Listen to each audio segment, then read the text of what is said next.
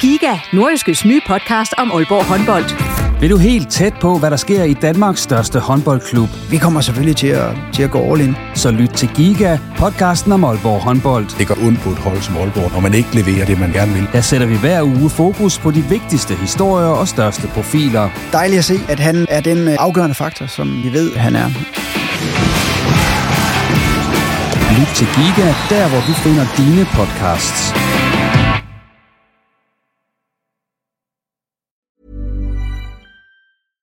Ever catch yourself eating the same flavorless dinner three days in a row?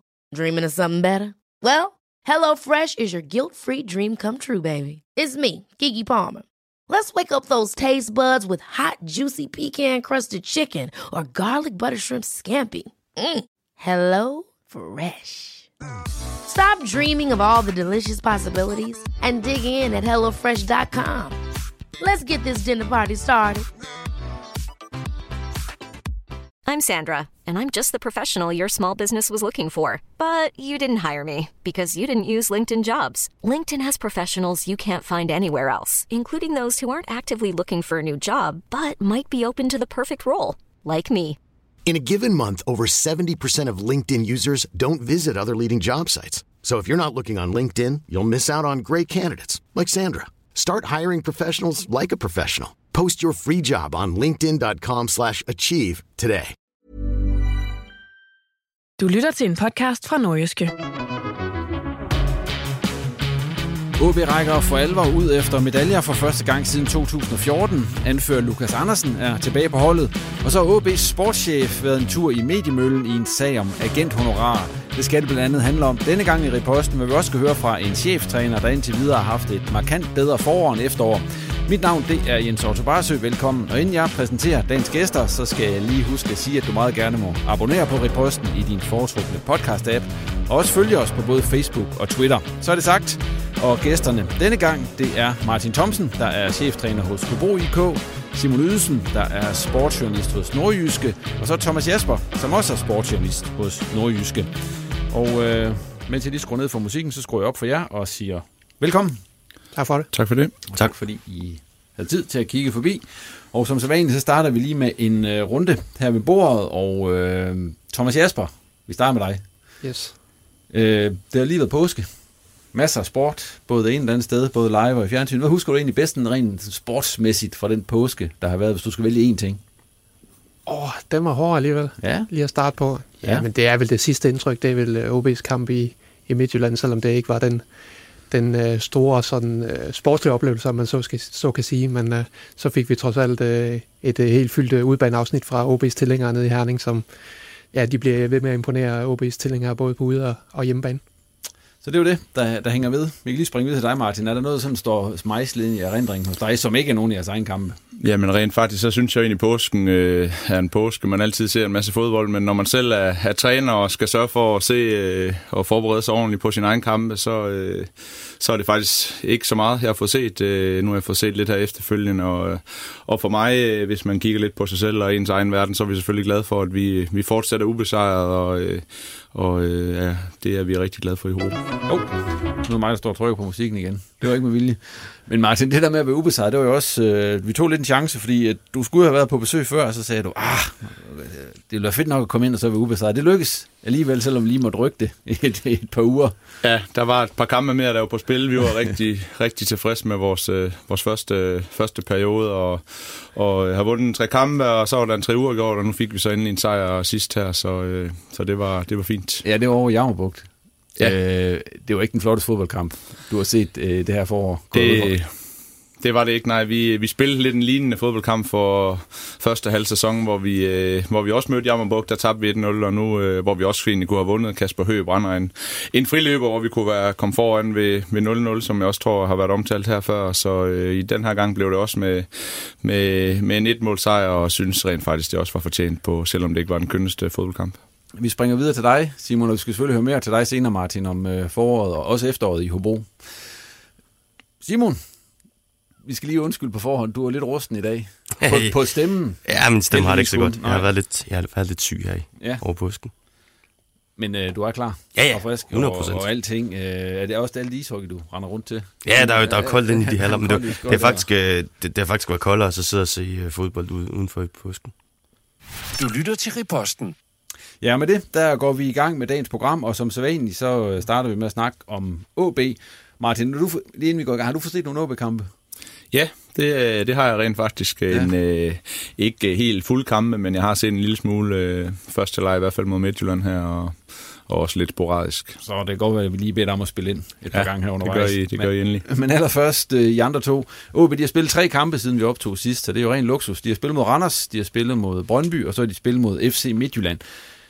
Hvis vi sådan skal komme med en status for, for de tre kampe, som jo har været meget forskellige, hvad er, hvad er den så, og hvad vej peger pilen for OB? PT? øh, moderat pil opad, vil jeg sige. Altså 6 ud af 9 point i, i de her tre kampe, det er jo, jo, jo mere end godkendt, må man sige. Øh, og, og mod Randers øh, kom man meget, meget overbevisende fra start og afgjorde nærmest den kamp, inden den var, inden den var begyndt. Og så er der den her kamp over i Brøndby, hvor man øh, forsvarer sig rigtig flot og viser, at man også kan det. Men til gengæld, øh, spillet hang jo slet ikke sammen. Man satte vel ikke øh, nærmest tre afleveringer sammen på noget tidspunkt, udover de her to situationer om, omkring målet og den chance, Kasper Kuskar lige efter. Øh, så, så, så det var spillemæssigt, ja, et lille, lille bump på vejen, og så er der så kampen mandag i, i Midtjylland, hvor jeg egentlig synes, man er god den, man er god den første halve time, og kan jo også sagtens komme foran. Øh, Kasper Høgh brænder endnu en stor chance der, og, øh, så, men, men så kommer man så bagud med de her to hurtige måler, så da Mathias Ross bliver vist ud, så bliver det jo en anden kamp, men, men øh, overordnet er jo, at 6 af 9 point i, i de her kampe, det er, det er mere end godkendt, og, og dermed også øh, på vej mod, mod, mod den her bronze, vi måske skal tale om senere. Ja, for Simon, man kan også sige, at en udkamp mod øh, Brøndby og en udkamp mod FC Midtjylland, det er vel heller ikke kampe, hvor man sådan umiddelbart skal, kan forvente, at OB går ind og, og dominere.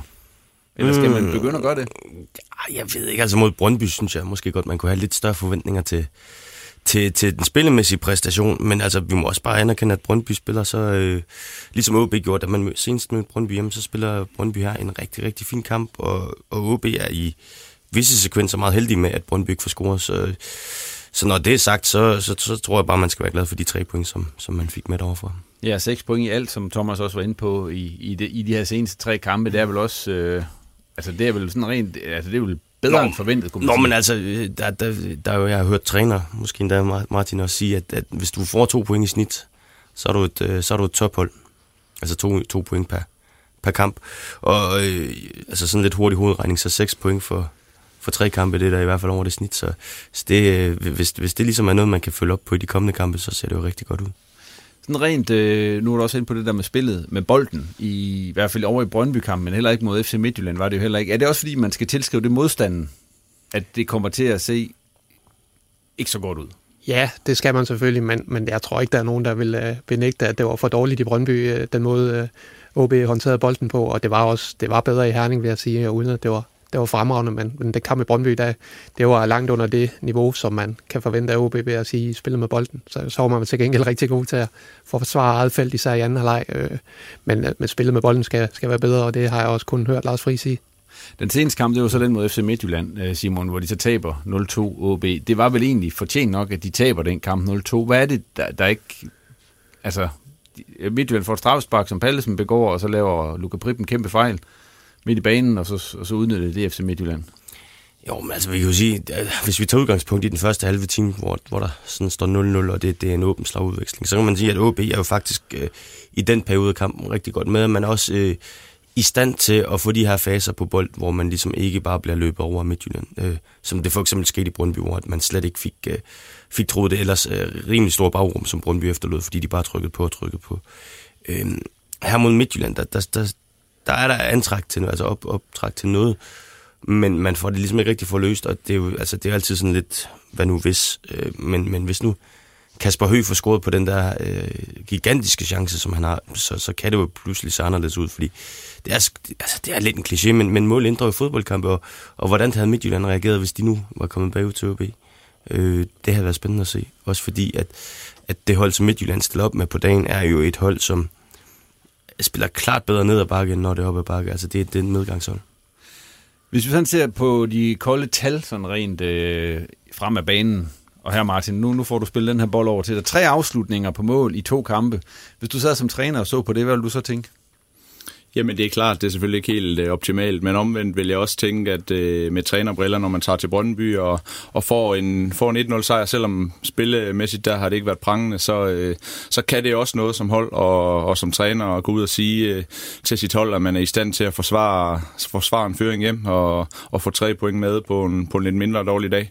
Men når jeg sidder og ser, rent faktisk har jeg set første leg mod Midtjylland, og der, der synes jeg jo, de gør det fint, OB, som du siger, Simon, så er det jo en helt lige fodboldkamp, og, og så er det nogle gange det med tal. Nu ved jeg ikke, øh, en sort, hvor du har din, øh, din statistik fra. Men, øh, Superliga.dk Ja, det er det. Om så det er to afslutninger. Den dobbelt chance, øh, både Prip og Høgh faktisk har, det er jo så nærmest de to. Og ja.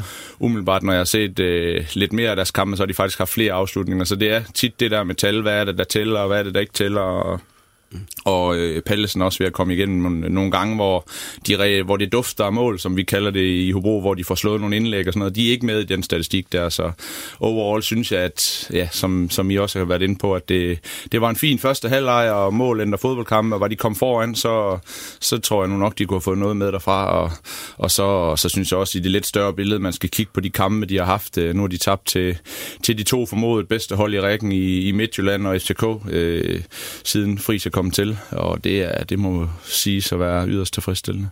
Men hvad siger I andre til, øh, nu havde Martin et take på det her med de tre afslutninger på mål i de seneste to kampe. Altså det må jo et eller andet sted give panderyggen for. Man skal jo ramme målet for at kunne score, kan man sige. Og en af de afslutninger, det var straffespark, skal så siges. Ja, men jeg, jeg, jeg, jeg kigger egentlig ikke så meget på, hvor mange afslutninger man har. Men det, er, det er lidt mere med spillet, hvad er indtrykket der. Og så, så går vi tilbage til den Brøndby-kamp, og så kan vi bare sige, at det var, det var altså det, det, det var lidt under middel, hvis, hvis vi nu skal sige det på, på pænt nordjysk. Øhm, der får man jo ikke skabt, øh, der får man jo ikke skabt noget stort set i, i 89 minutter af kampen. Øhm, og, og så kan vi sige, at det, det er jo selvfølgelig ikke godt nok. Og så, så er der jo noget andet i forhold til det her med afslutninger. Jamen, de har ikke vanvittigt øh, mange flere afslutninger mod, mod Randers, tror jeg. Der mener jeg, at man har seks eller syv øh, afslutninger i kampen. Og der, der scorer man så bare på nogle af dem, som så, så giver et lidt andet indtryk fra, fra kampen. Øh, jeg tror, vi skal tilbage til, til sejren over Brøndby på hjemmebane, før vi sådan ser en kamp, hvor de har haft rigtig mange afslutninger mod mål. Øh, dermed ikke sagt, at spillet ikke har været godt i de andre kampe, fordi der har bestemt været gode tendenser. Så det handler måske også lidt om, jamen, hvordan får man lige sat øh, de sidste afgørende øh, sekvenser sammen. Plus, at så må vi også sige, at Luka Prip, han har rimelig mange afslutninger i den her statistik, øh, hvor han så ikke rammer målet.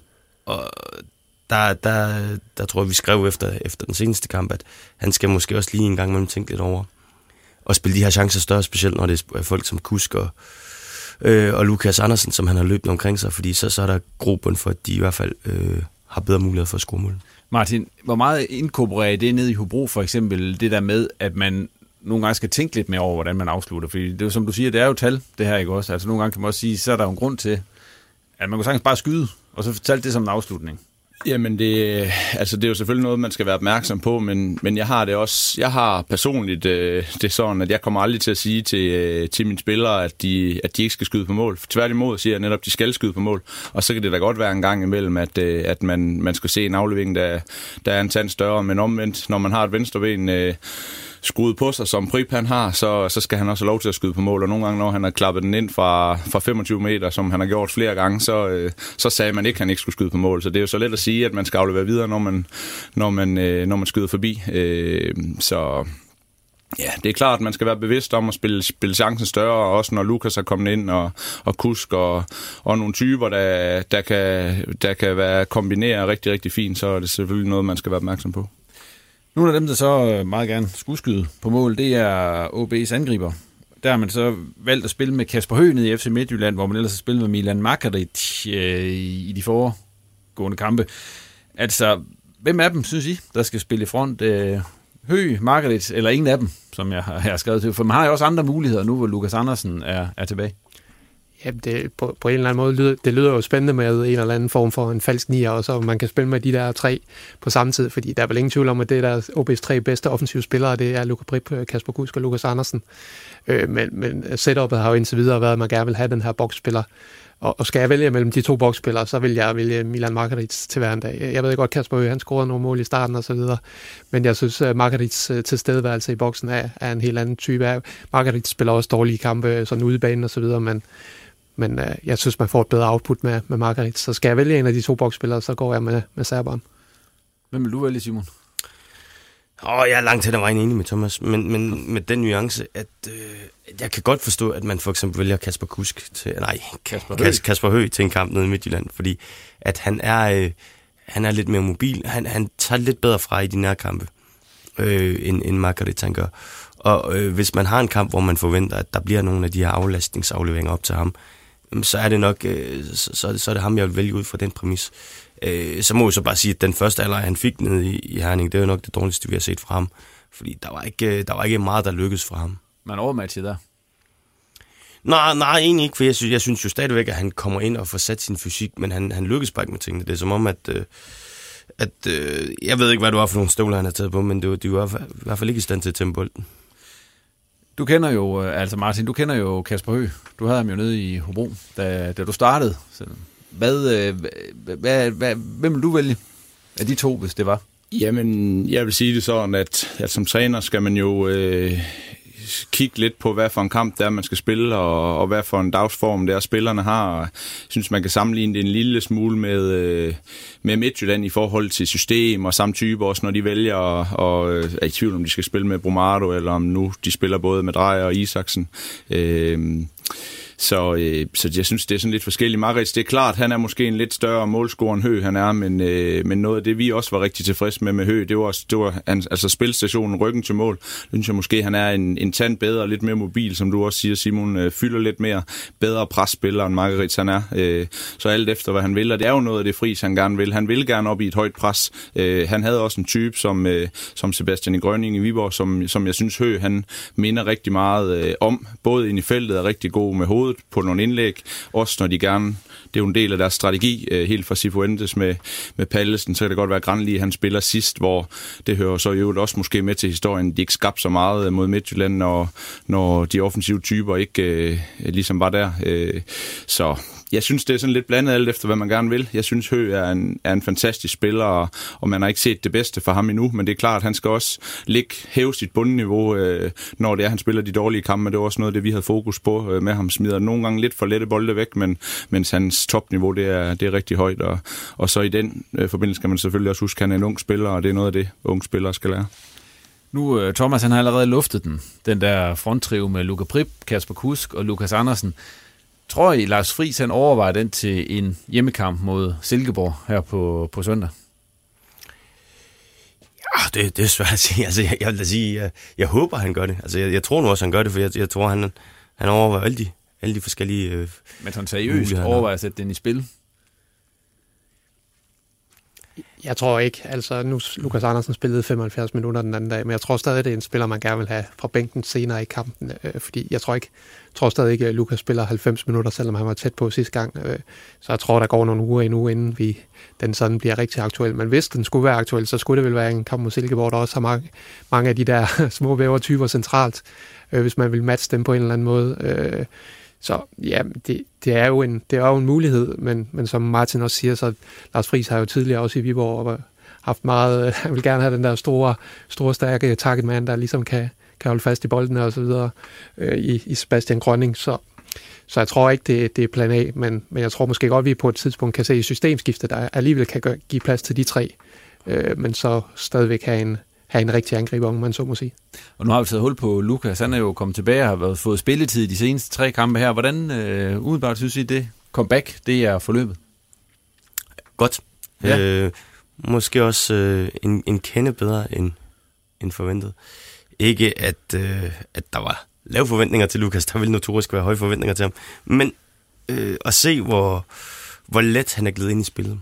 Øh, det, det, det har overrasket mig lidt, øh, fordi jeg troede, at han måske lige skulle bruge øh, lidt, lidt flere minutter og lidt flere kampe til at, at falde helt ind i rytmen. Men altså, det vi så med Midtjylland, det var jo høj klasse for ham i, i visse sekvenser. Der kan man jo se, at han har et niveau, som, som stadigvæk er for højt til Superligaen. Ja, altså man går godt være nervøs. Hvad sker der med så et, et års skadespause? Men øh, man må sige, touchet og så videre, det har, det har han stadigvæk, Lukas. Øh, der er selvfølgelig stadig noget, noget kampfitness og sådan noget, øh, vi må gå ud fra, at han bliver endnu bedre, men, men det er et godt udgangspunkt, synes jeg. Nu, nu er du selv inde på det der med, at han skal nok, øh, altså, at man nok helst vil have ham ind for bænken, men man kan vel også vente den rundt. Altså Martin, hvad vil du gøre, hvis du nu var træner? Vil du så starte ham ind, og så lade ham spille der en ku, eller vil du vente med at sætte ham ind i kampene?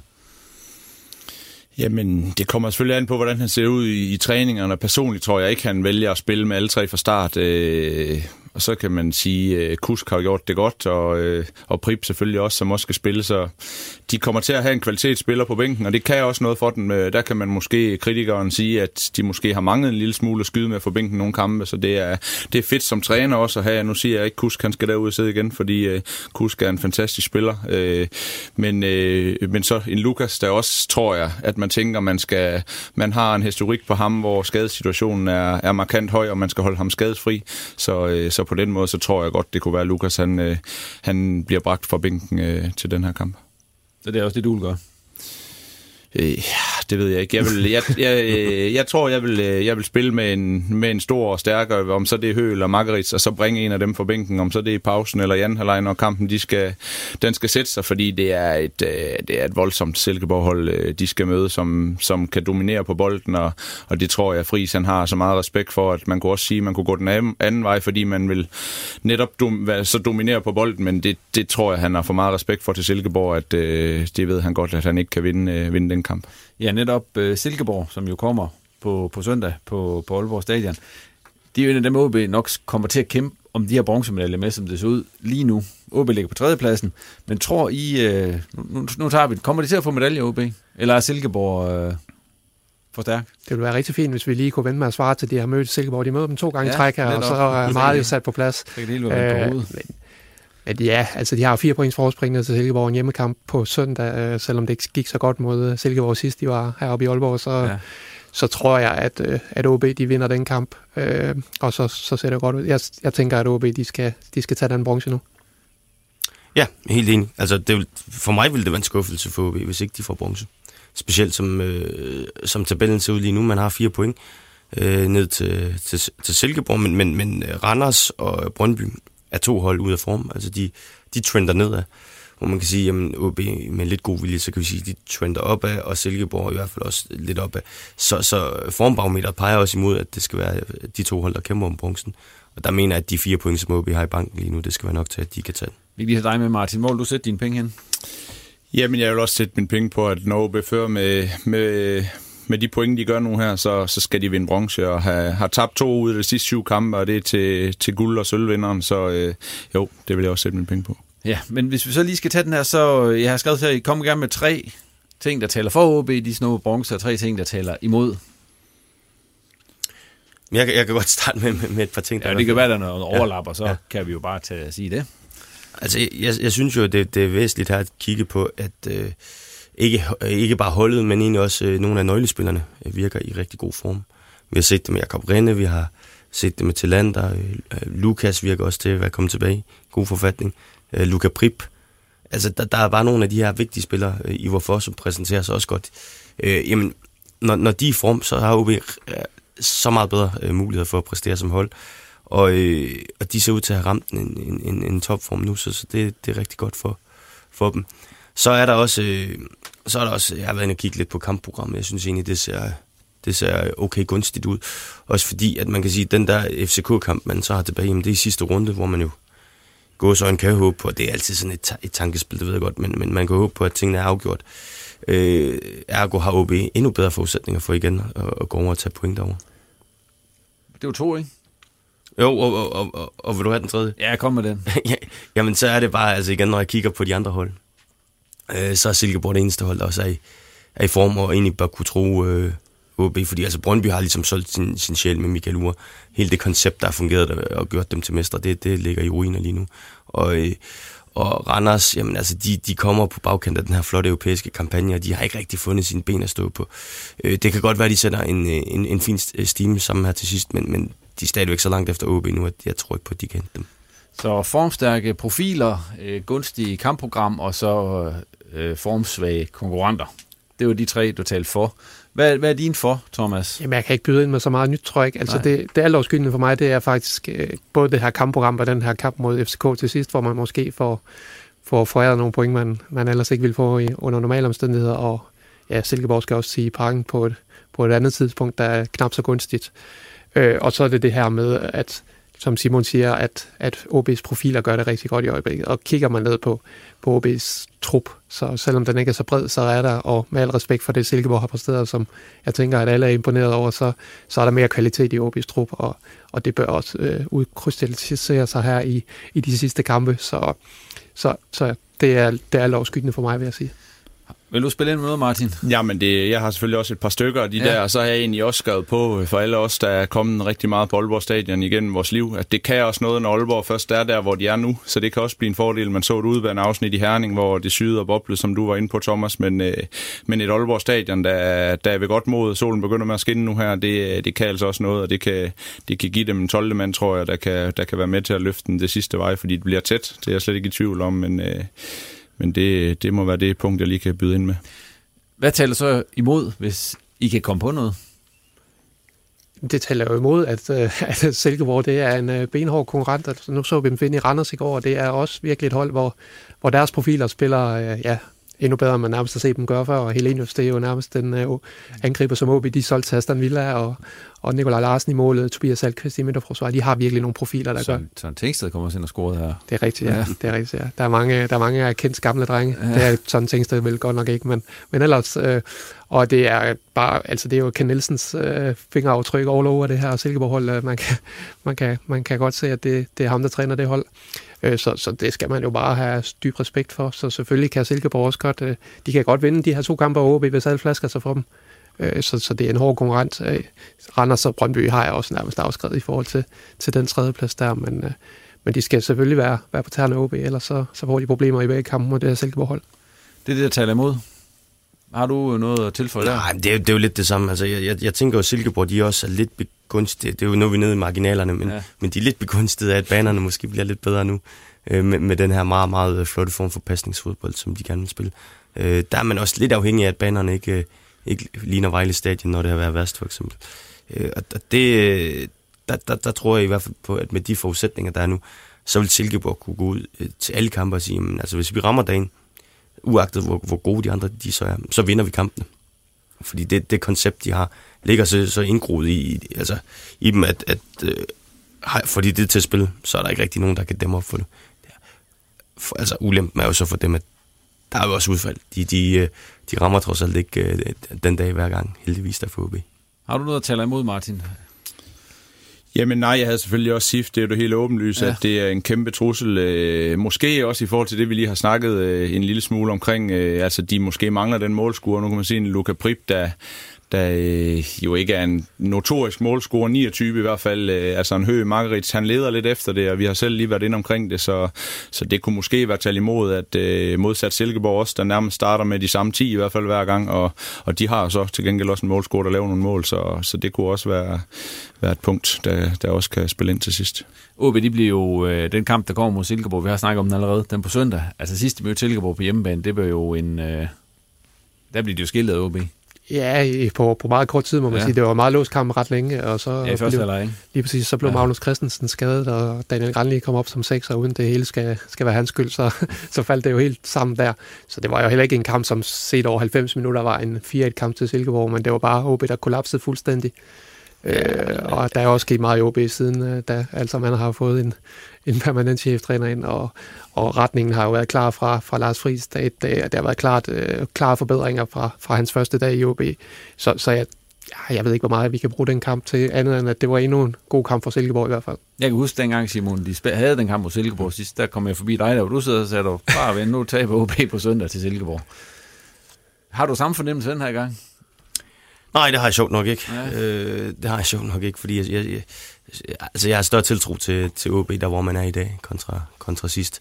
Øh, også fordi, at der var sådan et eller andet eufori over, at man lige har slået øh, Midtjylland, og egentlig også har været lidt heldige sekvenser i den kamp, og så det, det, det, det var som om, at det blev bare blæst helt til munden, fordi at nu man slået Midtjylland, og Daniel Granli har skudt vores mål, så var der ikke noget, der kunne ramme OB. Altså det skal der så lige lov for, at der trods alt var. Ja, vi lukker snakken her lige om det her guld, eller guld, skulle jeg sige, bronzesnak her. og så, hvad hedder det, så ser vi på noget helt andet, fordi at øh, Inge André Olsen, OB's øh, sportschef, han har jo været inde i, i vælten sådan i, i medierne her på tid angående de her agent-honorarer, øh, som der er blevet betalt for, jeg tror det var 32 Eller hvad var det, det var i alt i OB? Det har du styr på, Simon. Ja, jeg, jeg, var det ikke 32 millioner, vi har syvet os frem til, at de har fået ind i transferindtægter? Det var det, de har fået ind i transferindtægter, hvor en stor del af, af summen så var, eller en del af summen så var agenthonorar og så videre. Hvis du lige prøver at oprulle historien, Simon, sådan i, i kort træk, øh, hvad, hvad er så op og ned i det her? Jamen, der, der, er jo, altså, der er jo den historie med, med Shua Sokora, der ryger til Kina her sidste forår, at han har et halvt år øh, tilbage af sin kontrakt, øh, og alligevel lykkes det OB at få solgt ham til Kina for, for et øh, angiveligt øh, pænt stort millionbeløb, i hvert fald med en, med en rimelig stor gevinst til OB. Øh, dengang blev der snakket om 3 millioner, øh, OB har så siden været sige, det var faktisk mere, så nu spekulerer, spekulerer vi i et tal op til 6 millioner, man har fået fået fra ham på det tidspunkt. Øhm, det, det, der så er det lidt kuriøse i det her... Da regnskabet kommer frem, kan ja. man se, at der... Der er man transferindtægter for 32 millioner. Og øh, ud af de penge, så, så kunne vi ret hurtigt fastslå, jamen der var, øh, der var Joachim Mæle, nogle videresalgsklausuler der, og nogle solidaritetspenge. Det kunne næppe øh, få det tal til at eksplodere så meget.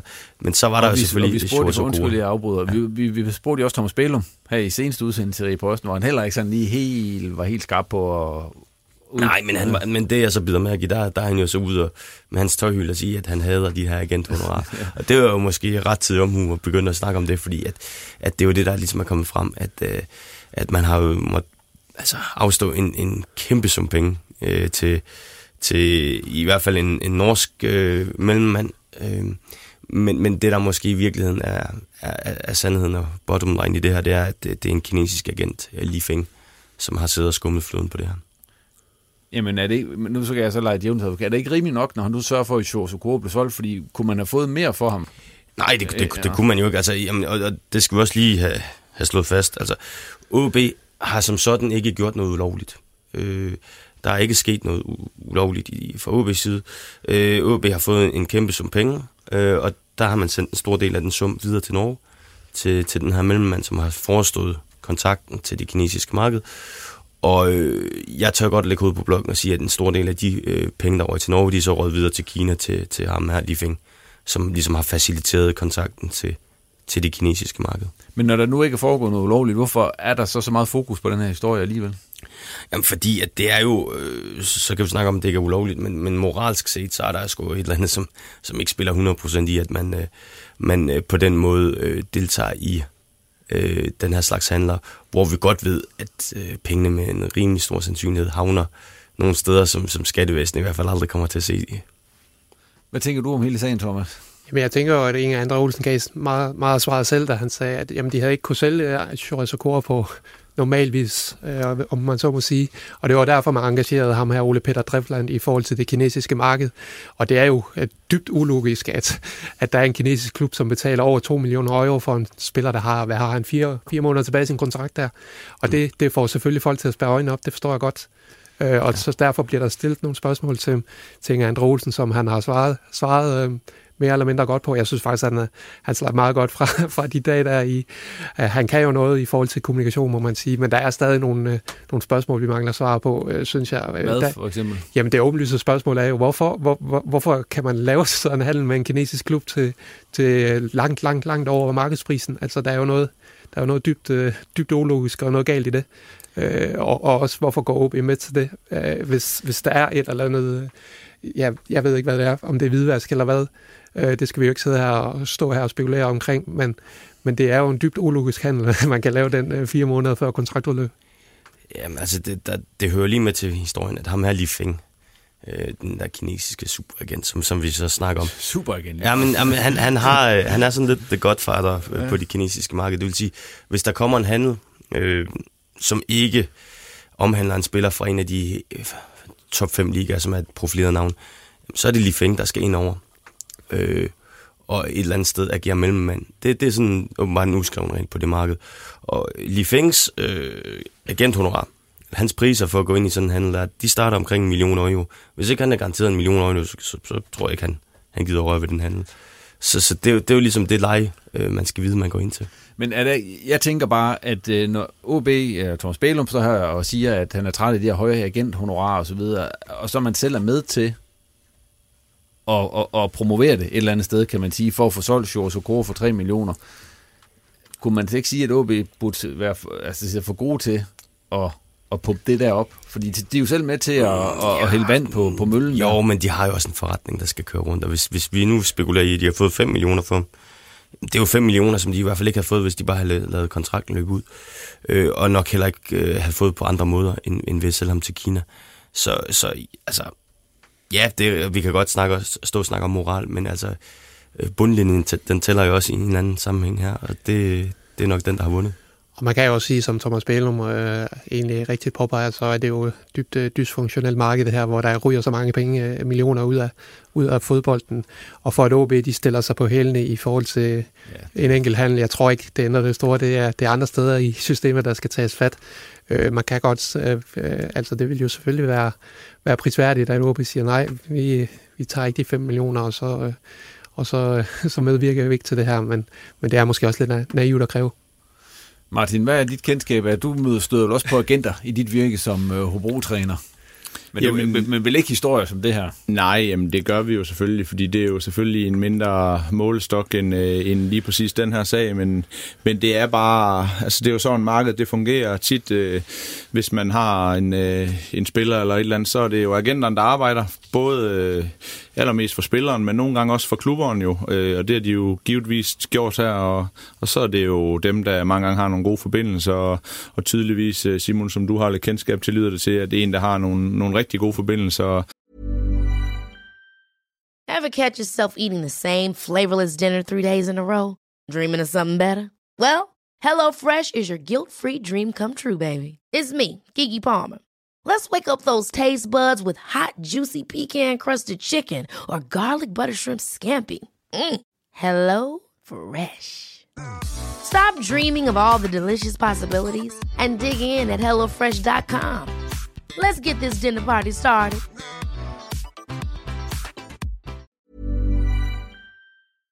og så er målstoksforholdet øh, bare større, når man kommer til Kina, har man jo set øh, igennem de sidste 5-7 år, der er nogle kæmpe handler, der er gået til Kina, om så der ryger ekstra antal millioner til, øh, til en agent, det, øh, det er bare sådan, det er på det marked, og så betyder det ikke så meget, om det er 2, 3 eller 4 millioner, og, og og det sagde OB så ja til, at de kunne få en, nogle millioner ind, og så kostede det lidt millioner. Et andet sted, lyder det til, til nogle agenter, og så, så fik de handlen til at gå hjem. Som Simon siger, så er det vigtige, det vigtige her er jo at understrege, at der er ikke nogen, der har kunne skyggen af at dokumentere, at OB har, har medvirket til noget kriminelt øh, i, i den her sag, og det er jo sådan, som sådan det er alt over skyggende, øh, vil, vil, jeg, vil jeg gerne sige. Men siger Martin, øh, sådan, sådan nogle agenter, som du så stifter bekendtskab med, altså er det medspillere eller modspillere, set i, fra din optik? Jamen, det, det, er, det skal jo meget gerne være medspillere øh, på den måde, øh, at man skal vælge de agenter, som, øh, som man også øh, som man tror lidt på. Det er jo primært i vores klub, er det jo en Lars Ustesen, der har med, med det at gøre, men det er klart, som træner også, så, så agenter, de vil jo også gerne komme ud og hjælpe deres spillere på vej, og, og forsøge nogle gange at skabe en kontakt til træneren direkte også, og det er jo der, hvor man skal være, være øh, vælge sine sin kontakter ved omhu, med omhu, vil jeg sige, fordi øh, det giver fin mening, at man har en dialog med nogle agenter og sådan noget, men, men det er klart, øh, man skal huske, at de repræsenterer den spiller, og så er det den vej, øh, de går, og de interesser, de har, og, øh, og der er det fint, når man har nogle agenter, der vil rigtig gerne have en spiller øh, ind i ens klub, men, øh, men det kan også være nogle gange, når, når de så gerne øh, vil have spilleren væk fra ens øh, klub, og har nogle andre interesser et andet sted, hvor der måske er en lille smule større økonomi, end, end der er i Hobro, så, så kan de godt gå hen og blive, øh, blive en modspiller nogle gange, men i vores klub er det jo også det, der driver, driver vores forretning nu her. Også en strategi, som, som, som Hobro har valgt her i sommer, da jeg er tiltrådt, at man gerne vil til at sælge nogle flere spillere, og, og for os øh, er der jo et par spillere ud nu her, så kan det godt være, at det ikke er de samme beløb som, øh, som, øh, som med Okora her, men, øh, men på den måde, der, der, der spiller agenterne en stor rolle. Du har selv været spiller på et tidspunkt også. Altså, hvor meget mere fylder agenterne i dag i, i den verden? øh, i forhold til dengang du selv var aktiv? Jamen, de, de fylder markant mere min, min fornemmelse. Det er helt unge spillere, de bliver scoutet tidligere, øh, øh, 16, 17, 18 år og endnu, endnu længere ned, øh, øh, hvor de ikke er særlig gamle, øh, før de overhovedet må få kontrakt, og begynder agenterne jo med at byde sig til. Og det kan man da også mærke her. Det er et helt andet setup øh, efter licenssystemerne er kommet ind, og U17 og U19 liga. Altså, der, der er over halvdelen vil jeg gætte på, eller halvdelen har måske en agent, og da jeg spillede U, U19 i Hobro eller Viborg, eller da jeg spillede, der, der var der måske en, der havde en agent, så på den måde, så er det jo et meget godt billede på, at det, det er blevet helt anderledes, hvad det angår. Du lytter til Riposten. Ja, og med det der lukker vi den her snak om øh, Inge og agenter og alverdens ting ned, og øh, også OB-snakken for den her gang. Vi går videre med øh, det, der hedder min top 3, og øh, jeg har fået klager igen. det er jo være en tradition, når jeg udstikker de her retningslinjer for, øh, for de her top 3'er. Det var Gårdsø her for et par gange siden, som var utilfreds med, at han skulle anmelde, eller komme med film eller filmanbefalinger. Den her gang, Simon, der var det så dig, som mente, at det var utrolig svært at finde de tre bedste angriber, der har været i de tre nordiske klubber, der har været i Superligaen inden for de seneste fem år. Ja, men det, nej, nej, nej, det var, det var ikke svært at finde tre, men det var, det var svært at finde tre, der sådan for alvor havde brændt, øh, brændt igennem. Ja, men, øh, men øh, det er bare de tre, dem, de tre som, eller dem I synes er de tre bedste, som vi skal have Jamen, jeg, jeg, jeg, har, jeg, jeg har også fundet tre, så det, det, er ikke, det, er ikke, det, er ikke, det, er ikke, altså, det er ikke det, men... Så må vi se, hvor mange sammenfald der er. Ja. Vil du have lov til at starte, Simon, eller skal vi lade Thomas starte? Jeg, jeg lad, lad dem, lad, bare lad, lad dem starte. Jeg, nej, jeg kan også godt starte, fordi ja, så skal så... det ikke virke som om, at jeg bare finder de tre, de har taget. Netop, kom så Simon. øh, tredjepladsen, øh, der har jeg Mikkel Kaufmann. Øh, jeg ved godt, det var ikke så meget, han nåede at spille for OB, men, men øh, de løfter, han nåede at give, synes jeg var, var rimelig store. Øh, så er det, altså, det er jo mig personligt at se lidt, hvordan det så er gået for ham efterfølgende, fordi jeg synes, hans, hans talent var så unikt, at jeg tør godt sige, at at set fra min stol, så hvis vi eh, tager Lukas Andersen ud af den her ligning, så er han det største talent, OB de har haft de sidste mange år. Øh, ja, og øh, nummer to, øh, der er det Paul Alexander Kirkevold. Han havde sit øh, One Season Wonder nede i, øh, nede i Hobro. øh, så det, det, det synes jeg så trods alt øh, fortjener, at han kommer med på den liste. Og der fik vi jo lige afklaret inden, fordi at det var det, jeg var lidt i tvivl om, om det var for langt tilbage til, at han kunne, Ej, kunne få lov til at være med. Og der kunne Thomas sige, at han nåede lige at komme med inden for de fem år. Der. Ja. Ja. Så, så han, han kommer med. Øhm, og, øh, og min nummer et på den liste, det er så øh, Tom van Wert.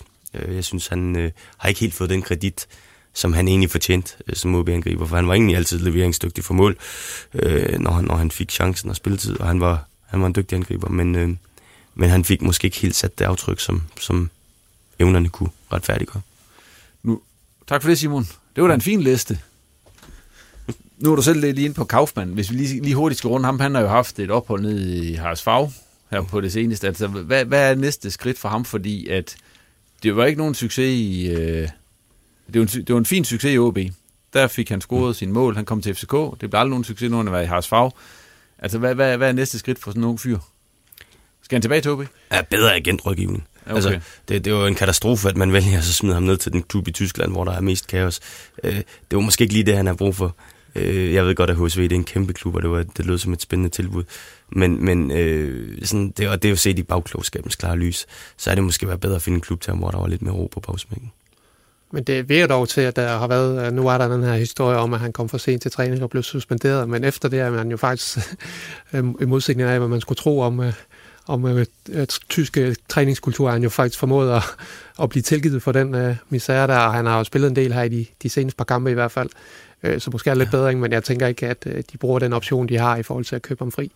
Uh, som du spørger om OB, det kunne være interessant at se Emil Kaufmann på det her OB-hold. Han har alle de, de færdigheder, som uh, Lars Friis efterspørger, tænker jeg, med lidt mere fart end de angriber, de har nu, og også en, øh, er han meget arbejdsom angriber, han jo også. Øh, så, så det kunne være interessant, men det ved jeg ikke. Det ville jo kræve, at, at FCK øh, æder noget af, sluger noget af en kamel i forhold til den pris, man betalte for ham for nogle år tilbage. Men han har jo stadig sit første mål til gode for Harsvag endnu.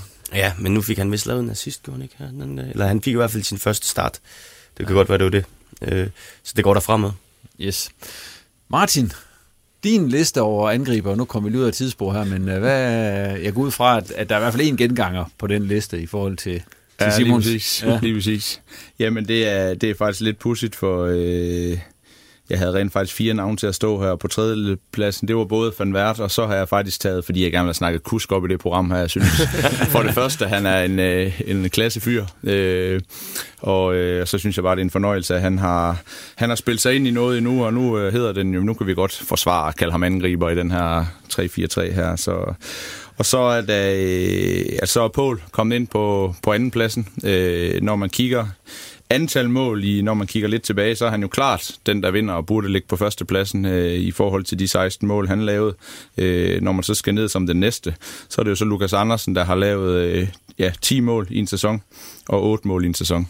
Og øh, det sammenholdt med den kvalitet, som vi alle sammen kan se, han har, når han er på, på sit højeste, så, øh, så er han dummet ind som, som nummer et, og håber virkelig for, for OB, og måske endda også for Danmark, at han kan komme tilbage øh, i det, vi gør, øh, som vi har set ham i, fordi han er, der er en grund til, at klubber som Ajax og dem har, har været omkring øh, ham. Øh, så han dumper ind på, på førstepladsen. Hvordan går det egentlig med Pål?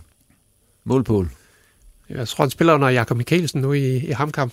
Øh, jeg er faktisk ikke lige opdateret, hvordan, han er kommet fra land der, men øh, han er i den bedste række. Han rykkede jo ned med øh, Inge Andre Olsens gamle klub, øh, Starbæk. De rykkede jo ned i sidste sæson, øh, men han fik så lov at blive den øh, bedste norske række, så det er vist status, tror jeg. Thomas? Jamen, jeg, ja, altså jeg har et, øh, lidt et wildcard på tredjepladsen. Ja. Alhaji Kamara fra øh, Vendsyssel FF dengang, øh, nu i Randers, og det er måske i virkeligheden for mest for det, han præsterede i Randers. Altså det var kun et halvt år i Vendsyssel, tror jeg, men, hvor han også fik scoret nogle mål. Han fik jo ikke reddet Vendsyssel fra, fra ikke at rykke ned, men, men det var en angreb, hvor man godt kunne se, at det var egentlig det var godt fundet af, af Ole Nielsen dengang, og har også vist... Øh, vist et, et godt Superliga-niveau i Randers, når han ikke har været skadet. Han er bare alt for meget skadet, og det har vist øh, været hans største problem i hele karrieren, men det var også en, en uh, spiller, som OB for nogle transfervinduer og prøvede at, prøvede at købe i Randers uden held. Så, så, så han får en, uh, en lidt uh, blød tredjeplads. Og på andenpladsen har jeg så uh, Tom van Wert, uh, som Simon siger, en, uh, en mand, der engang imellem fik lidt hård over med på vejen, og han brændte også nogle, nogle store chancer engang imellem, men, men det var også en spiller, man kunne regne med i forhold til... Uh, i, i forhold til, til at være inde i boksen, og i forhold til arbejdsindsats og så videre. Og, Øh, og så har vi også set ham præstere den bedste græske række i den her sæson. Det betyder nok noget for, hvordan han gjorde det i OB, men, men det var også, øh, det var også øh, over middel, vil jeg sige, og, og også en angriber, der godt kunne spille sig i startopstillingen i OB nu. Øh, og førstepladsen, den giver jeg til Pol. Øh, han har skrevet historie i Superligaen med de her, var det ni kampe i træk, han scorede i, og den rekord står vel stadigvæk. Øh, han brændte så mange af sine mål af i den periode. Han scorede ikke så mange mål i Euro efterfølgende. Øh, han var skadet meget tid. Ja, det er rigtigt. Ja. Det er rigtigt. Men øh, jeg giver ham førstepladsen for at have, have skrevet sig ind i historiebøgerne. Du lytter til Riposten med Jens Otto Barsø. Ja, hvis vi skulle lave sådan en, en uh, roundup, så er det nok Pål, der løber med den, er det ikke det? Men han er også vel den eneste Top også den, der har scoret flest mål. Det må, så det, det, det, give ham. det må give ham. Det må være fortjent. Ja, ja og han nåede... Var, var OB ikke også ude efter ham på et tidspunkt? Gik der, der rygter om. Der var nogle løse rygter, jeg ved ja. ikke, hvor meget der var i det, men, men, øh, men han var i hvert fald også på vej til OB på et tidspunkt, øh, der prøvede at købe ham, øh, hvor Jens Hammer sagde, sagde nej tak. Øh, så han kunne godt have landet på større hylder i Danmark også, og det var nok det, der var problemet til sidst, at, at han ikke fik lov at tage afsted. Jeg kan også huske en træningslejr nede i, i Tyrkiet, hvor han også rigtig gerne ville have været afsted øh, en af de sidste dage der, hvor han ikke fik lov. Så, så måske betyder det også lidt for, for den afslutning, han fik i Hobro. Yes, Martin, øh, vi bliver sådan Hobro-relateret, fordi at øh, nu skal det handle lidt om dig og også øh, Hobro IK, fordi at øh, du havde jo et, øh, ja, man vil sige, en lidt hård start på trænergærningen, det er sådan rent resultatmæssigt i hvert fald. Det er så øh, vendt helt på hovedet her i, i foråret. I har spillet syv kampe indtil videre i første division. Det er blevet til fire sejre og tre uafgjort. Det vil sige, I ubesejret her i 2022 indtil videre. Det skal siges, at vi optager onsdag, I spiller torsdag mod Fremad Amager, så kan det hele jo vendt på hovedet. Men indtil videre i hvert fald, mens vi optager her, så er du ubesejret. Hvad er forklaringen egentlig på, at det er, er vendt på den måde? Jamen, øh, godt arbejde vil jeg sige. Ikke kun for, ikke kun for cheftræneren og trænerteamet, men, men faktisk også klubben generelt. Øh, jeg synes, der har været ro på bagsmækken. Øh, det har været en turbulent start, det siger sig selv med de resultater, vi fik. Øh, ikke, ikke sagt, at jeg havde forventet, at det, det, gik, det var, gik så galt til at starte med, men jeg var klar over, at det blev, det blev en udfordring. Øh, det var rigtig mange nye spillere, øh, der skulle ind i sommers øh, nyt setup generelt omkring, og med tanke på, hvor tæt de egentlig var sidste sæson på at, på at komme helt ned, hvor, øh, hvor det gjorde rigtig ondt, så så var det egentlig forventet, men jeg synes, at klubben har vist format. Øh, jeg synes, at man i den modgang, vi, vi har oplevet, at man har stået sammen som klub, øh, som er en af de fem værdier, vi har. Øh, det skal man ikke altid, for nogle gange skal træneren ud. Øh, heldigvis, øh, kan man sige, fra, fra min stol, øh, valgte de ikke at gøre noget der. Øh, de troede på det, at der var blevet sat i søen fra start af, øh, og det har vi arbejdet stille og roligt med, øh, også i en svær tid, øh, og det synes jeg, vi profiterer nu.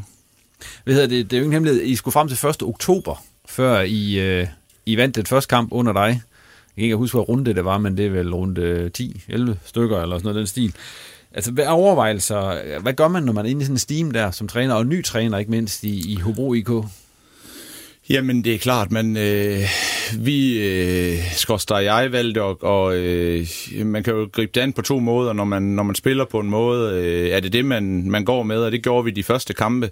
Så kan man vælge at blive ved med at spille på samme måde, øh, skifte personalet, det er selvfølgelig en mulighed, øh, når man ikke rigtig præsterer, ikke rigtig får, får kampene. Man kan skifte system også. Det valgte vi også at gøre nogle gange, for ligesom at gøre noget.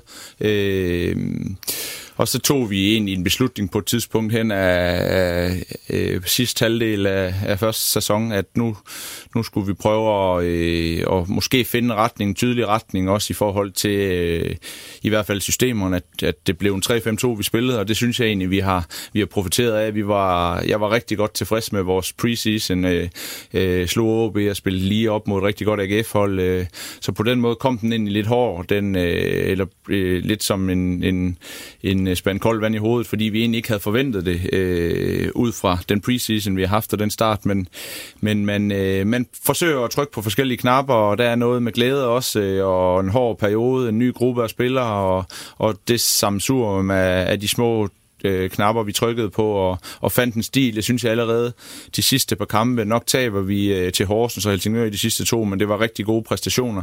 Og de to præstationer bar vi egentlig med ind i vores, vores øh, preseason op til den nye sæson, og så har vi, vi formået, og efter en rigtig god træningslejr egentlig også, vi havde i Polen lige inden sæsonstarter, og tage med ind i sæsonen, og, og så er det bare sådan, at, at øh, sejre, det skaber tro og, øh, på det hele, og det, det har vi formået at holde kørende nu her, og, og, og øh, den håber vi, den ubesejrede stime her, den kan fortsætte lidt endnu, fordi vi skal, det, er, det er ikke afgjort på nogen som helst måde. Nu taber vi lige pludselig de næste par kampe eller tre, så er vi under stregen igen, og så, så er vi der igen. Øh, nu skal vi udnytte den momentum, vi har, og så, øh, og så fortsætte. Her undervejs i efteråret, øh, det er jo ingen hemmelighed, at trænere, de, de hænger, sidder nogle gange. Det er nogle varme sæder, der kan være rundt omkring. Følte du dig sådan øh, fyringstrud på noget tidspunkt? Nej, ikke for alvor, men, men jeg er også med på, når man går ind i den branche her, så er det et vilkår, øh, som man bliver nødt til at forholde sig til, når man, øh, når man har præsteret så dårligt, som vi havde. Øh, egentlig havde vi en god periode, efter vi får vundet 5-0 over fra Amager og, og ubesejret nogle kampe, og så har vi to hjemmekampe mod, Am, øh, mod hvad hedder det, Jammerbugt og Esbjerg, hvor vi tænkte, nu, nu, nu var vi der. Så taber vi 1-0 til Jammerbugt i en tæt, tæt kamp, og, og forærer Esbjerg fire mål og taber 6-2. Øh, det er klart, så, så bliver, bliver sædet en lille smule varmere, men, men jeg synes, øh, at igen, klubben skal have stor, stor ros for den måde, de agerede på. Selvfølgelig blev jeg formoder, der, at der er en bestyrelse, der vender nogle ting, om det var det rigtige, de havde gang i, og det var da også min fornemmelse, at der blev holdt nogle møder. Men jeg synes, at på en god måde blev jeg inkluderet i de møder der, og selvfølgelig var der nogle ting, at jeg ikke øh, skulle være med omkring, når de skulle tage de større beslutninger, øh, skal han fortsætte eller ej, men, men, øh, men det blev en god måde, øh, at det endte på, og fik, øh, fik rettet rettet nogle forskellige ting til, øh, øh, så, så vi på den måde kom styrket ud af det, og, øh, og i modgang øh, viser man, man øh, sit sande jeg, og der synes jeg, at, at klubben øh, og, og de medspillere, jeg har på banen, de viser, viser sig for en, øh, en rigtig, rigtig fin udgave, og det, det tror jeg virkelig, at det, det er det, vi profiterer af nu. Nu er det ingen hemmelighed, at du er fra Hobro. Du har også spillet i Hobro som ung og som senior også, og så videre, har været med på, på turen op i Superligaen og så videre. Gjorde det det også, øh, fordi når, altså, du har vel du har et specielt forhold til Hobro. Gjorde det det også lettere eller sværere egentlig at, at sige ja til at vende hjem? Fordi man jo risikerer, at man så også ryger ud på, på røv og albu, kan man sige. Jamen, jeg synes egentlig, at det var, det var en no-brainer for mig, da jeg fik muligheden at skulle komme til en jobsamtale i første øh, omgang, og at det så endte med, at jeg blev tilbudt jobbet, fordi det var et, det var et godt skridt for mig. Jeg havde først haft en sæson, hvor jeg var lige stillet, lidt specielt med Thomas Røll i Skive i første division, og rykker jo så ned med Skive i et, i et øh, hvor inden sæsonen, at det var det var klart, at man var en af aspiranterne til det med den økonomi, man havde, og da man så får mulighed for at tage et step op øh, trænermæssigt med at komme i et fuldtidssetup og komme tilbage til den klub, så, som man, øh, man selv har været i, så, så var det let for mig at sige ja, men, øh, men øh, så på den måde, så var det, ja, man kender mange af menneskerne og kommer tilbage øh, fra start, ved hvad for en klub man går ind i, øh, øh, og så er det klart, at der selvfølgelig kan være nogle få ulemper ved det, øh, men, men jeg synes ikke, det er ret mange af mine forældre, jeg tror, de havde lidt svært ved at sove stor familie, når mere end jeg havde i den hårde periode. Øh, det var selvfølgelig ikke rart at mærke, fordi jeg tror egentlig, de var, de var mere presset, øh, end jeg var, fordi jeg var afklaret, at det er en del af den, den verden her, men, øh, men det er jo måske det der, det, der var hårdest. Ens nærmeste, at man godt kunne mærke, det gjorde ondt på dem, at man ikke vandt. Ikke kun familie, men egentlig også dem, man øh, med jer var kom fint fra Hobro og kender, kender flere derfra. Altså, det var nærmest... Øh, ja, det men, øh, en styrke, synes jeg, at, øh, at komme tilbage og let til den klub, man, øh, man kender så godt. Men frygter man ikke også, at man sætter det lidt på spil?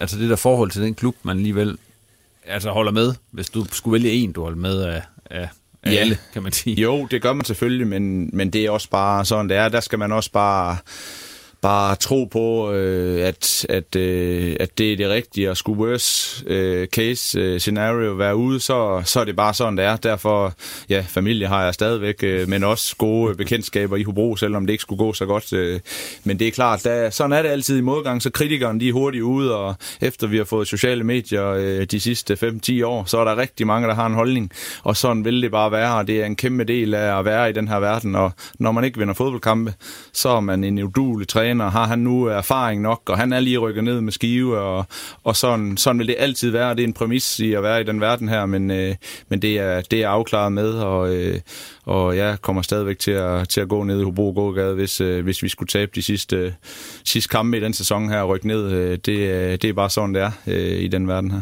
Nu er det første mål med Hobro, det er jo så reddet sig i, i den her sæson. Hvad vil du egentlig gerne... Øh, altså, hvad er målet for, for, for dit træner virke her i Hobro i den omgang? Jamen det er jo altså på kort sigt, så er det klart, så er det jo resultatorienteret. Det er det jo oftest specielt, når man kommer ind i en afsluttende fase af sæsonen. Der, der blev meldt en, en målsætning ud på, med top 18 fra start af, og det var klubben, og vi udmærket klar over, at det var en ambitiøs målsætning, specielt når man skal have, skulle have løntunge spillere i Pol og Luarti og hvad de ellers hedder, dem, nogle af de bedste spillere ud, fordi øh, økonomien ikke var så stor. Så... Øh, så det blev gik fra at være, være top 18, da den ligesom var, var misset, øh, selvom vi rent faktisk var tæt på det i, i en af de sidste øh, slutspilsrunder her, til nu at, at opnå at blive nummer 10, så man ikke ender nedrykning. Og når det så er, er sagt, så er det klart, at nogle lidt længere briller, hvor, hvor jeg rigtig gerne vil udvikle øh, klubben og være med omkring det, som, som jeg også tænker, at klubben de scoutede mig på. Der er et ungdomssetup, som skal til at prioriteres. Øh, synes jeg allerede, man har set en lille smule, både en Frederik Ditz, der kom ind, og senest en Frederik Elkær, som, som var matchvinder mod Jammerbugt nu her, og der er flere på vej. Øh, Mads Freundli, som, som der heller ikke går så lang tid til, at der kommer ind øh, på banen. Så der er også lidt længere briller, hvor jeg synes, det er fedt at udvikle en klub, og der er et nyt U23 setup, øh, som vi kalder vores Jyllandserie, som hvor der bliver arbejdet med nogle rigtig gode ting. Så det synes jeg, det er fedt at være med til at udvikle omkring. Øh, og så er det klart, når, når vi har opnået øh, de her finaler her, at, øh, og ikke være en del af de to nederste i den række her, så starter nye målsætninger, og så jagter vi igen top 18 for næste sæson, og, øh, og øh, udvikle spillere hele tiden, og, øh, og så, er der, så er der også en strategi for klubben om at skal have solgt nogle spillere, fordi det er det, der skal til, før at, før at vi kan bevare vores økonomi. Det er en del af, af driften, at der skal sælges nogle spillere, og det har så været høj og hård i den her sæson, og, og jeg tror desværre måske også, at øh, hvis man kan sige det med trailerbriller, at man måske også mister en eller to, der gør det, der gør det godt nu her. Det er en del af det, man har sagt ja til nu her, og, øh, og så skal vi bare være gode til at finde de næste, og der kan man sige, et godt eksempel på det er jo en Muammar Brianas, en Mo, der, der er kommet ind efter Hø, han røg afsted. Oliver Klitten havde vi klar på Vingebakken i stedet for Håb, der han røg, og, og det, er, ja, det er den præmis, der er. Så, så det er noget af det, der, der tiltaler mig ved klubben her. Ja, jeg kunne se, jeg så skrevet som et sidste spørgsmål til dig, hvis du selv kunne vælge, hvad skulle de næste træner de observere, men jeg kan næsten forstå, at der, der er rigeligt at se til i det, du har, så det har du slet ikke ja, tid til at overveje. Nej, jeg har det lidt ligesom, da jeg var spiller, at, uh, at jeg er endnu og arbejder benhårdt, uh, hammerne uh, hver evig eneste dag på, at, på at optimere der, hvor jeg er, og, og gør man det så godt nok her, så så kan det være, der er en, en anden, nogle andre muligheder på et tidspunkt, men øh, der, er, der er forhåbentlig flere års arbejde i den, øh, den klub her, og i forhold til at få udviklet nogle ting og, og få gjort det endnu bedre. Du lytter til Riposten. Og I skal i hvert fald held og lykke med den resterende del af sæsonen, Martin. Tak for det. Og overlevelsesmissionen der. Nogen der også er, vi skal lige rundt om den øvrige del af første division, inden vi når frem til, øh, til tårhylderne. Men øh, vi har jo her i programmet har vi jo snakket om Jammerbugt også rigtig mange gange. Dem mødte I jo så her i påsken. Og vi har jo dømt dem ud mange gange. Men er der sådan noget, fordi de, de, de jo viser ikke at være måske helt så dårlige, som de var spået til. Er der noget, der taler for, at de redde sig egentlig? Udover at, at de stadigvæk er med i det. Altså, de er jo kun tre point op. Masser, synes jeg. Ja, nu har du lige mødt dem, altså. Ja. Fordi, altså, du havde vel også tænkt, hold da op, det, det sejler, det der. Men det gør det jo egentlig ikke sådan rigtigt. Nej, jamen det, det gør det jo selvfølgelig på nogle punkter, og man ser, der, der er nejer, der... Ja, det er mest uden for banen, ikke? Jo, det er jo det. Fordi man kan se, at...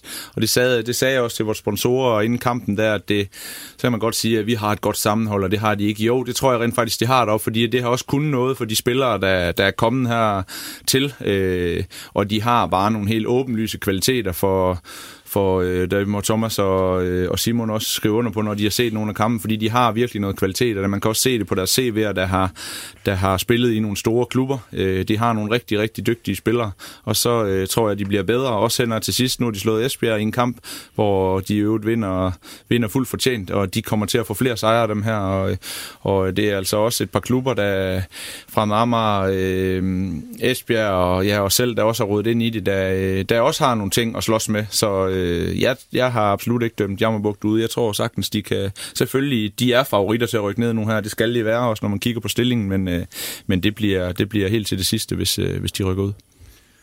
Hvad siger I andre to? Fordi vi har jo, altså, vi har jo, vi har jo sendt dem ned flere gange. Ja, det blev næsten nødt til at holde fast i. Og, og jeg synes heller ikke, vi har... Altså, vi ikke ikke set noget, der sådan skulle, skulle, skulle ændre det synspunkt. Altså Martin har helt ret i, at, at der er masser af individuelle kvaliteter. Der er spillere fra, de har hentet fra den bedste tyrkiske, der har spillet i den bedste tyrkiske række osv. Så, så selvfølgelig er der masser af kvalitet på det her fodboldhold, men, men der er bare så meget omkring den klub, som, som gør det fuldstændig ulogisk, at de skulle kunne, kunne lave en eller anden uh, great escape, som man kalder det uh, her i sidste sæson. Altså, det, det, det vil gå ud over mit fatteevne, må jeg sige, i, i forhold til alt det, der foregår omkring klubben. Men Simon, er du, er, er, jeg er lidt overrasket over, at, at de rent faktisk ikke bliver blæst af, altså efter den optag, der har været, og alt det snak, der har været, altså, så, så, så, det er jo trods alt, jamen, det er trods alt et fodboldhold, kan man ja, sige. men jeg, jeg synes jo, som Martin også siger, de har noget individuel kvalitet, de har også nogle spillere, som, som på de individuelle færdigheder helt sikkert ville kunne spille på, i bedre klubber end, end, end Jammerbugt og fra Amager og Esbjerg. Men, men, men det vi så bare skal huske på, det er, at de har stadigvæk nogle udfordringer øh, med den defensive struktur, fordi nej, nej, hvor bliver der godt nok øh, efterladt nogle, nogle, nogle muligheder til modstanderen, som en, en dygtig modstander vil kunne slå kapital af. Nu så jeg deres kamp mod, øh, mod Esbjerg.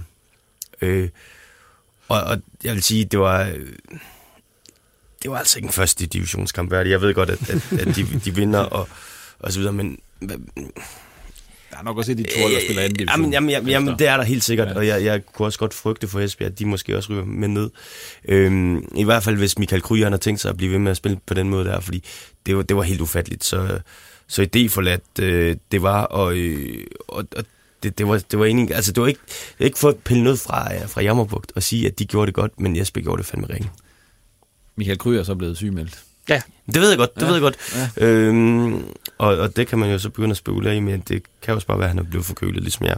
Jeg vil sige, at Esbjerg, øh, i forhold til den anmeldelse, Simon giver af deres præstation øh, op i Pandrup, så var de væsentligt bedre i, i Jørgen den anden dag, øh, uden at det var nogen øh, sindsoprivende fodboldkamp at sidde og kigge på. Men, men det var trods alt et øh, meget solidt fodboldhold, der præsenterede sig der. Den kamp kunne de også...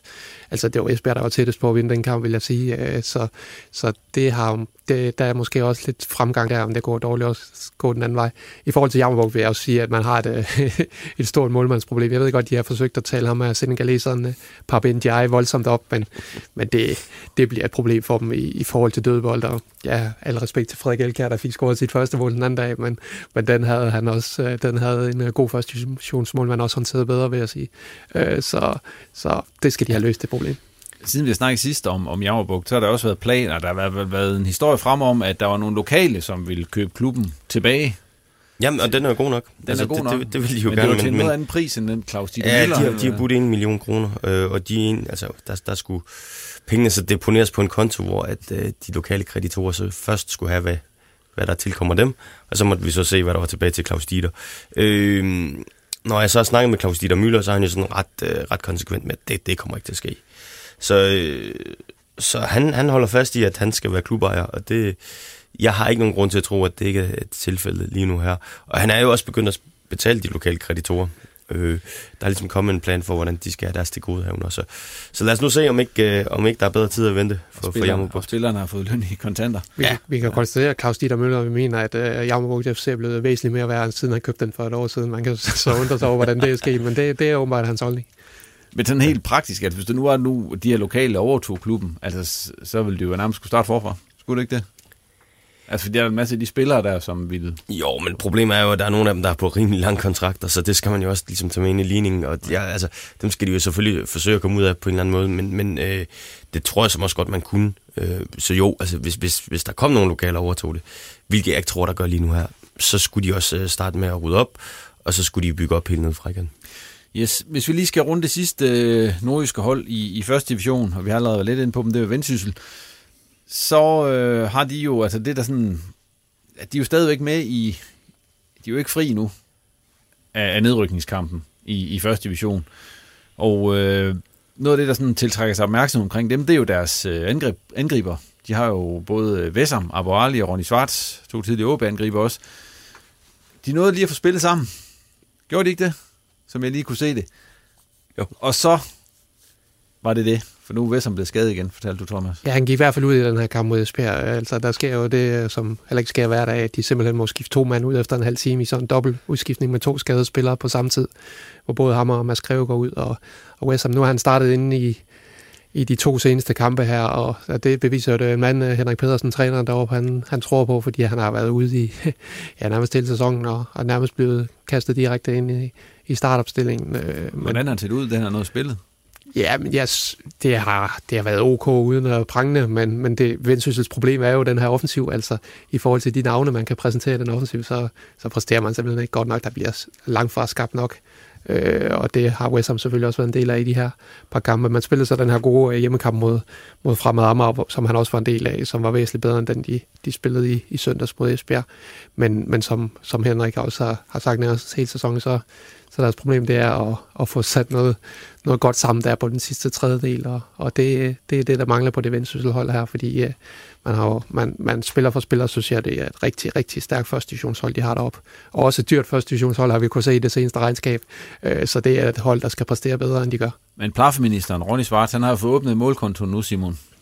Altså, nu spurgte jeg til, hvordan Vessam han har set ud. Hvordan har Ronny egentlig set ud, øh, sådan set over de der syv kampe, der er spillet efterhånden af foråret? Jo, men altså, man kan jo sige, at øh, han skulle nok have scoret nogle flere mål. Det er sådan, det, det, det er det korte svar.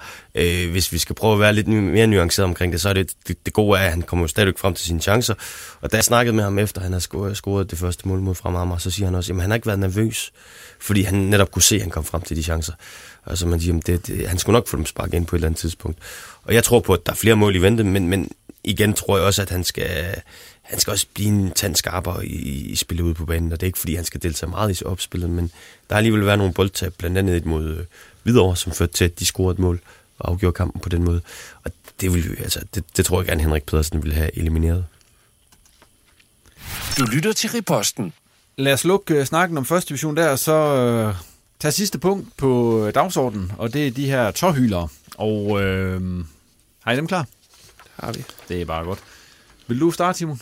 Ah, nu starter jeg sidste gang. Skal okay, så starter Thomas den her gang. Jamen, så starter man at sparke en åben dør ind. Det bliver en negativ uh, tårhyler til, til baneforholdene i, øh, i den her, det her lands uh, nationale arena. Altså den, uh, den, den strand, de spiller på inde i parken der. Altså, det er fuldstændig uholdbart. Og nu har vi set uh, FCK-spillere stå to kampe efter hinanden og sige, at ah, man må nærmest lægge spillet om, fordi banen uh, er i den stand, som den er. Og det, det holder jo ikke, for det, det, det, det er klart, klart dyreste fodboldhold i Danmark.